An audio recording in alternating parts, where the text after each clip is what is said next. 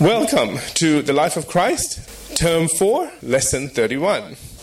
We are going to begin in chapter 5, and we're going to lay a foundation um, before we go ahead, just so that we understand what's actually going on at the time when Jesus came.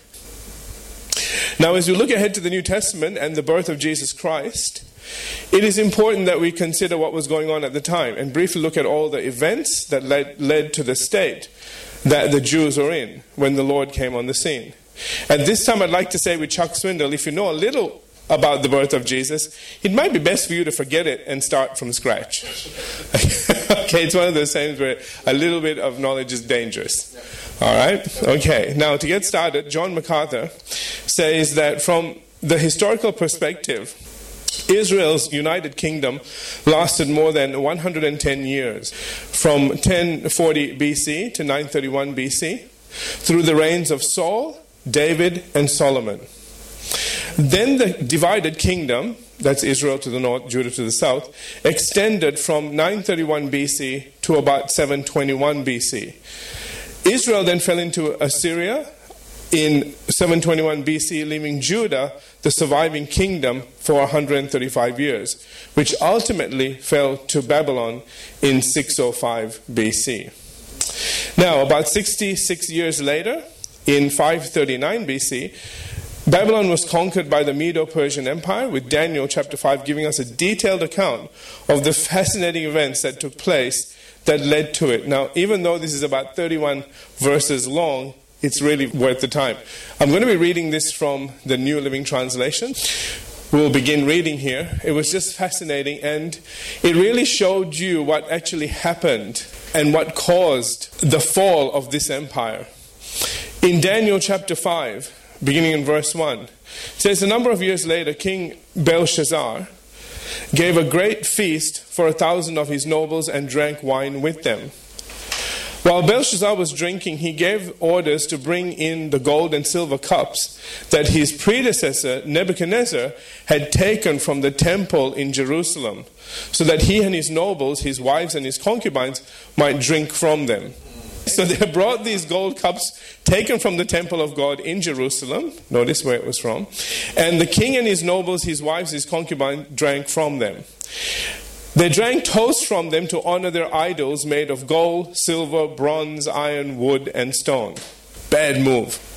At that very moment, they saw the fingers of a human hand writing on the plaster wall of the king's palace near the lampstand. The king himself saw the hand as it wrote. Now, I want you, there's no person attached to this hand. Do you understand? This is just a hand. And he says here, the king himself saw the hand as it wrote, and his face turned pale with fear. I'm in verse 6. Such terror gripped him that his knees knocked together and his legs gave way beneath him.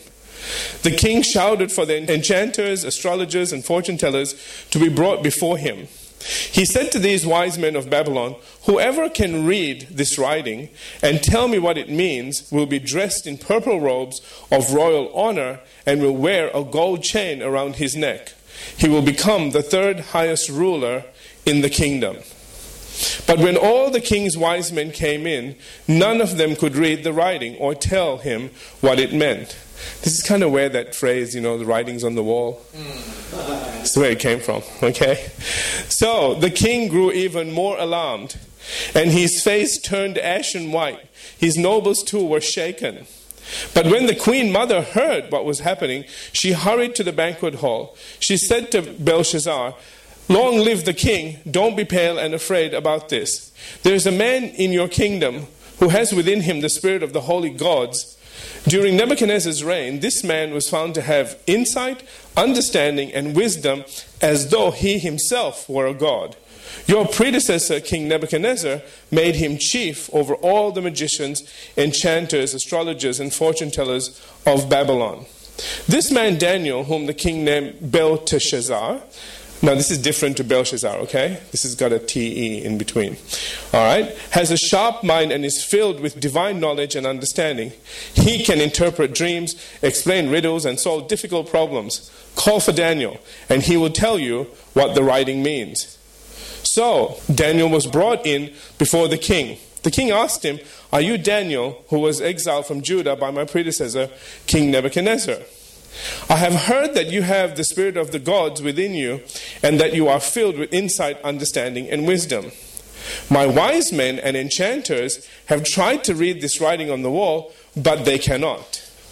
Verse 16. I'm told that you can give interpretations and solve difficult problems. If you can read these words and tell me their meaning, you will be clothed in purple robes of royal honor, and you will wear a gold chain around your neck. You will become the third highest ruler in the kingdom. I love Daniel's reply. Daniel answered the king and said, Keep your gifts, give them to someone else. But I will tell you what the writing means. Let me just stop here for just a minute now. It was a very wise thing that he did.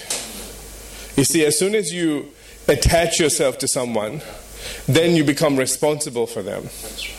All right? And Daniel knows this is not a godly king. He is doing things that he should not be doing, and he doesn't want to yoke himself to this man. Do you understand? He didn't look at all the wealth and go, oh, yum, wealth.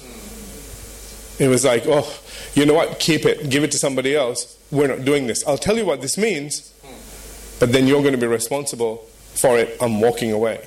Do you understand? And you need to keep yourself separate from some things. Don't let money tie you to things that God says no.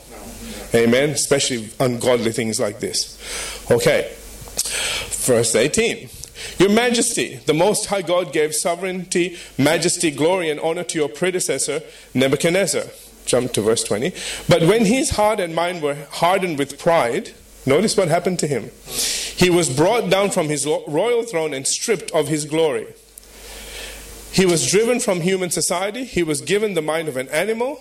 He ate grass like a cow until he learned that the Most High God rules the kingdoms of the world and appoints anyone he desires to rule over them. You are his successor, O Belshazzar, and you knew all of this, yet you have not humbled yourself. Now, notice whose job is it to humble themselves? The person. It's your job. Amen? All right, verse 23. For you have defied the Lord of heaven, praising gods of silver, gold, bronze, iron, wood, and stone, and neither see nor hear nor know anything at all. But you have not honored the God who gives you breath of life and controls your destiny. Wow, that is a really powerful word. So God has sent his hand to write a message. This is the message that was written. Numbered. God has numbered the days of your reign and has brought it to an end. Weighed. You have been weighed on the balances and have failed the test. You know, this is, this is another saying that we all hear, don't we? You've been weighed and found wanting. You know, okay, this is this is where it comes from. Divided, your kingdom has been divided and given to the Medes and Persians. This is when it's going to change hands. Then at Belshazzar's command, Daniel was dressed in purple robes, a gold chain was hung around his neck, and he was proclaimed the third highest ruler in the kingdom. That very night, Belshazzar, the Babylonian king, was killed. And Darius the Mede took over the kingdom at the age of 62. So now the kingdom has changed hands, and so begins the rule of the Medo Persian Empire. All right. William MacDonald writes Persia's attitude was tolerant toward the Jewish remnant.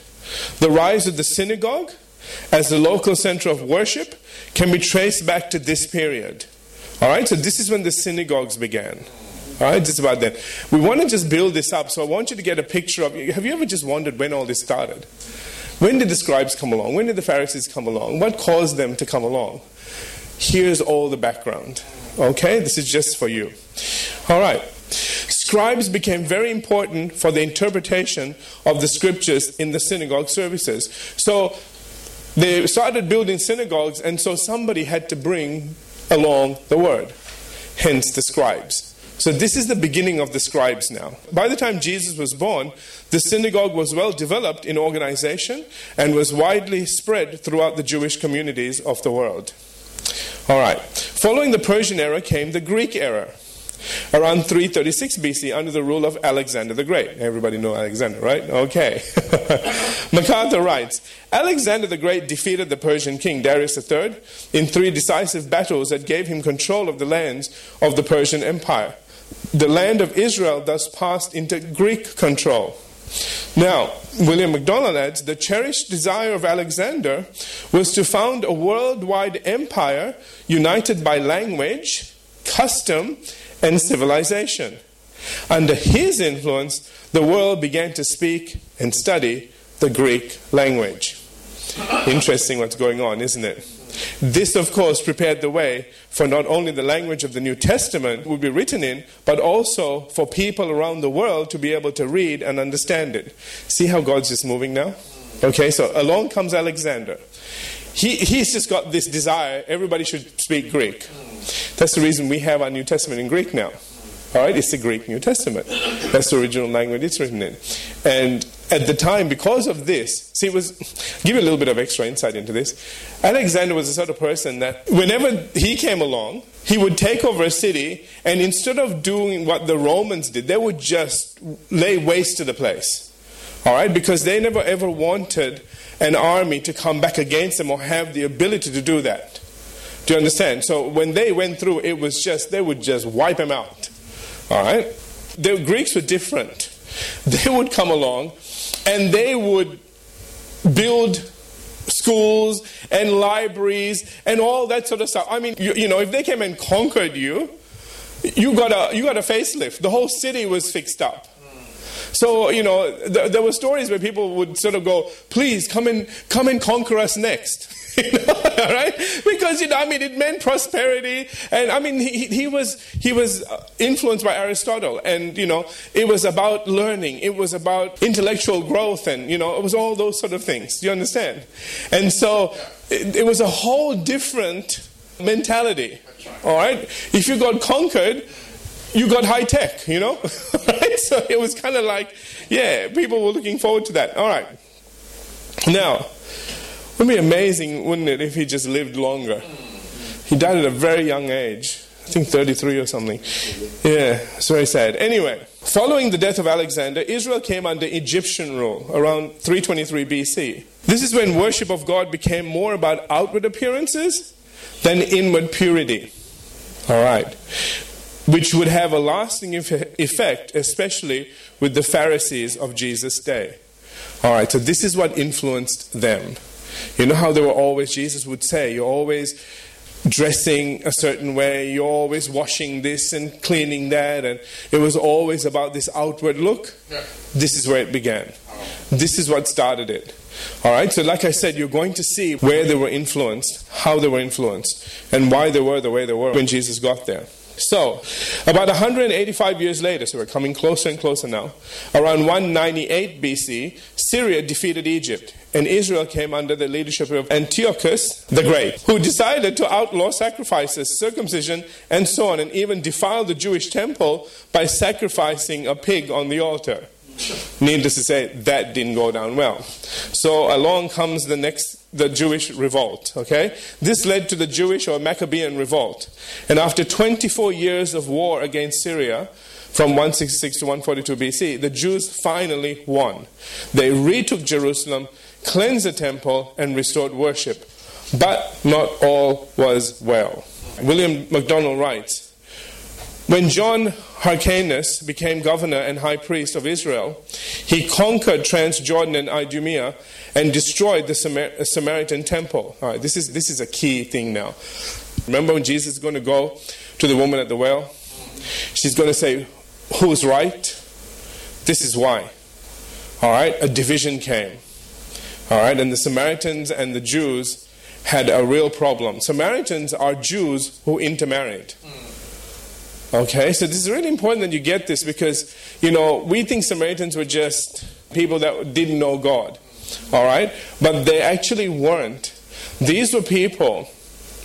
When the two kingdoms were separated, one kingdom stood strong in their uh, commitment to not marrying outside of their race. And the other kingdom all right, they, they were a bit more lax and were a bit more tolerant in who they would marry. And so they married outside of their race, okay, and hence came the Samaritans. So the Samaritans are Jews that have kind of mixed religion, mixed culture. It's kind of a mixed bag. Do you understand? And so that's the reason why the Jews hated the Samaritans. Because they saw them as people that compromised and that uh, turned their back on God and the purity and all of the rest of it. Do you understand? The Samaritans hated the Jews because they outcast them for marrying somebody they loved and you know, outside of the gene pool, so to speak. Do you understand? So th- there was this anger between them. All right, just so you just so you have a little bit of an idea what's going on there. That's a very rough, rough, rough uh, overview on that one. Okay, so he destroyed the Samaritan temple. His power and popularity led him to refer to himself as a king.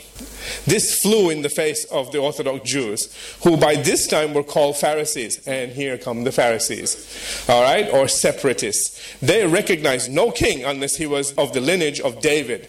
And these Hasmoneans were not. Those who opposed the Pharisees were called Sadducees. And there come the Sadducees. All right? They were the righteous ones. These names appeared for the first time during the reign of John Hyrcanus, who himself became a Sadducee. All right, are you getting a little background now? So now we have the temple, we have the scribes, we have the Pharisees, we have the Sadducees. Okay? All right. This independence lasted for almost 80 years until Rome finally defeated Syria and retook Jerusalem from the Jews. Then, around 37 BC, about 26 years later, Herod the Great was appointed by Rome to become king of Judea. And here we come. All right? So MacArthur says that Herod was an Idumean by birth, a Jewish proselyte, and thoroughly Greco Roman in outlook. He ruled Palestine from 37 BC to 4 BC and was the king of the Jews when Jesus was born. All right. And as to the kind of man he was, wait for this. William MacDonald writes Although Herod the Great, as he was called, planned and carried out the building of the new temple in Jerusalem, he was a devout Hellenist and hated the Hasmonean family. He killed every descendant of theirs, even his own wife Marian, and his own two sons by her. This is the man on the throne when Jesus was born in Bethlehem. Does that give you a little bit of insight when he says, kill all the kids two years and under? This man was just heartless in this way. He killed his own kids. He wouldn't hesitate to kill anybody else. Do you understand? Like I said, it just gives you some insights into what was going on at the time. Amen? And added to this charming individual, as mentioned earlier, we have also have the Pharisees and the Sadducees, and also three other groups: the Herodians, the Zealots, and the Essenes. So let's introduce all five groups briefly as we set the scene for Jesus' arrival. Are we going okay? Are we going good? All right. I'm sorry it's a lot of information, but I think it would be good if you knew this. All right. First, the Pharisees. They depended heavily on the scribes and were loyal to the law and religion of Jehovah, especially the oral, oral law or Mishnah, okay, which sought to apply the written law to everyday life. During the earthly ministry of Jesus, the oral law was so rigid with legalistic expansions that it had little to do with the original intent of Scripture and had deteriorated to a formalism and a legalism that denied the spirit of the word. Did you catch all of that? Okay, all right.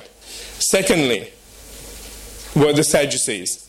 They were related to the high priest and tended toward the more social, political, and earthly aspects of their position. The Sadducees belonged mostly to the wealthy, influential priestly families who formed the social aristocracy of the Jewish nation. To them, religion was religion, politics was politics. They were very skeptical of the Pharisees and concluded that the latter, that's the Pharisees, were old fashioned, irrelevant, and fanatical. Are you getting this? Let me just stop for a minute. I haven't written everything down, so let me just share a few things here and give you a break so you can look up. the Pharisees did not like the Sadducees. You see, you could, you could work and become a Pharisee, you couldn't do anything to become a Sadducee. That was the blue bloods. You're either born into a rich family and you get into this, or if you're not, they just look down their noses at you. All right? So there was this constant tension between them all the time. All right? As we saw here, one group saw themselves as pure and committed to God, literally His Word, which is very interesting, which then sidelined to what they call the oral law. So they went from, and you know, we, we see this happening today. And this is the reason why it is so important that we stick to the Word of God. Whatever rules and whatever laws that we make, they need to be based on the Word of God, not a branch of the Word of God and a hybrid of the Word of God that becomes something else in time to come. You know, and we can we can modify things to a point where we can't remember where the original was. And this is what this is what had happened with the Pharisees. They had modified it so much that when Jesus came on the scene, they were so convinced that he was breaking the law, they never realized he was breaking their laws, which were no longer the law. Remember, Jesus said, I, have come to fulfill every jot and tittle. That's right. Okay, he came to fulfill the law. He said, I didn't come to break it, I came to fulfill every bit of it. So, if you ever hear a preacher saying, well, you know, Jesus was the Son of God and he broke laws and it was okay for him to do that because he was Son of God. He never broke a law. They are sadly misinformed and they haven't understood that the people accusing him of breaking the law were the people who no longer understood what the law was and had drifted so far from it they couldn't even recognize that what they were enforcing was not God's law. Do you understand? Okay. All right, let's move on. Thirdly, were the Herodians. This was a, a, political party whose major aim was to further the cause of Herod's government. They were strongly inclined towards Hellenism, that's Greek thinking, culture, and lifestyle, and were opposed to the Pharisees and their constant emphasis on separation. All right, now, fourthly, there were the Zealots. They would not conform to Roman rule. These people literally opposed Rome. They looked at Rome and said, you know what? We shouldn't be under Roman rule. All right? They just rebelled, constantly rebelled. In their opinion, God only helped those who help themselves. The teachings of this group stressed a type of man made military deliverance rather than divine intervention. It is strongly believed that Judas was a zealot. Do you see now? Okay. Judas never wanted the money. Otherwise, he, would, he, would, he wouldn't have returned it. He wanted to push Jesus to a corner. If he was a zealot and he was thinking, you know what? I know a guy. Okay, if we push him to, he talks about peace and all, but I've seen him raising the dead. I've seen him walking on water. This guy can do anything. He can feed a whole army. Let's push him to a corner. Watch him come out fighting, and that will be the end of the Roman Empire. Do you understand? His betrayal was to push Jesus to a corner to deliver them from Rome. If Judas repented, he would have been forgiven. There is no sin that you can commit that is so great that the cross wasn't enough. Do you understand? But once you kill yourself, that's the end of it, man. It's done. Jesus said to the people that were crucifying him, They don't know what they're doing. Forgive them. Wow. You think he wouldn't have forgiven Judas? Are you out here? Okay. The biggest mistake you can make is running away from God when you've made a mistake. Never do that. And never help anybody do that. Let's move on. Fifthly and finally, there were the Essenes. This group of people were religious, not political, with a passion for the spirit of the law and a separation to God. Some believe that John the Baptist was an Essene, or at least had some contact with them while in the wilderness. where he began ministering at about age 30.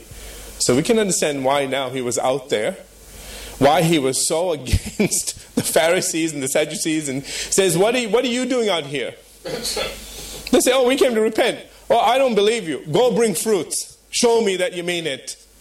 And we'll see that soon. Because we're going to look at the life of John before we get fully into the life of Christ. In fact, this book ends at the life of John. And then we pick up the next book at the life of Jesus himself. But there's a lot happened before he got into ministry. So now we have the synagogues, the Greek language, the various religious groups, and of course the Roman Empire, known for building roads to every corner of the earth, okay, in order to keep in touch with their ever expanding territories. And where the phrase all roads lead to Rome, that's where it comes from, okay? Um, it is also these very roads that will later be used to get the gospel to every corner of the earth. Isn't God clever? So the Greeks come in and they give everybody a language, a common language. Romans come in and build roads to everywhere. God says, We're good, let's go. We got a common language, we got roads going everywhere, let's do this. So the stage is now set, and 400 years of silence is about to be broken. This time, however, it isn't just a prophet of God that will come on the scene, but God Himself. And finally, we will get to know God's heart, God's desires, and God's will, and experience firsthand through the Gospels the most extraordinary life that has ever been lived the life of Jesus Christ, the Messiah. Okay, let's continue. We have a few more minutes, all right? The place to start our journey is in the Gospel of Luke, where it says in Luke chapter 1, verses 1 through 4 Most honorable Theophilus, since many have written accounts, literally, many have undertaken to draw up a narrative about the events that took place among us, specifically, the things that have been fulfilled among us, referring to the fulfillment of prophecy. They used as their source material the reports of uh, the reports circulating among us from the early disciples and other eyewitnesses. Literally, those who from the beginning were eyewitnesses and ministers of the word. That was a really key thing. That's why I put it in there. Who lived by the word they preached, handed them down to us of what God has done in fulfillment of his promises, specifically the Old Testament messianic promises fulfilled in Christ. Therefore, since I myself have carefully tracked down and investigated everything, having traced the course of all things accurately from the beginning, from the time when the angel appeared to Zacharias in Luke 1 5 onward, it seemed good also to me to write an orderly account, a logical and artistic arrangement, though not necessarily chronological, for you, most excellent Theophilus, so that you may know the certainty or literally may come to know the exact truth of the things you have been taught. That pretty much sums up what we'll be doing from this point on in our study. Okay, we are going to be looking at this eh, one piece at a time. You are going to know more about the Gospels than you have ever known before. Amen. Okay, hopefully we'll get through this before Jesus comes back. it might be three, yeah, yeah, yeah, it might be three of his years, but it's going to take a lot of our years to get through this. anyway, all right, and uh, we'll be consulting from all the four Gospels in order to get the most complete picture and accurate narrative possible of every essential aspect of the life and ministry of Jesus. Accordingly, when we come back, we'll take a look at John's gospel and see how he began it and the relevance of what he said. Take a break.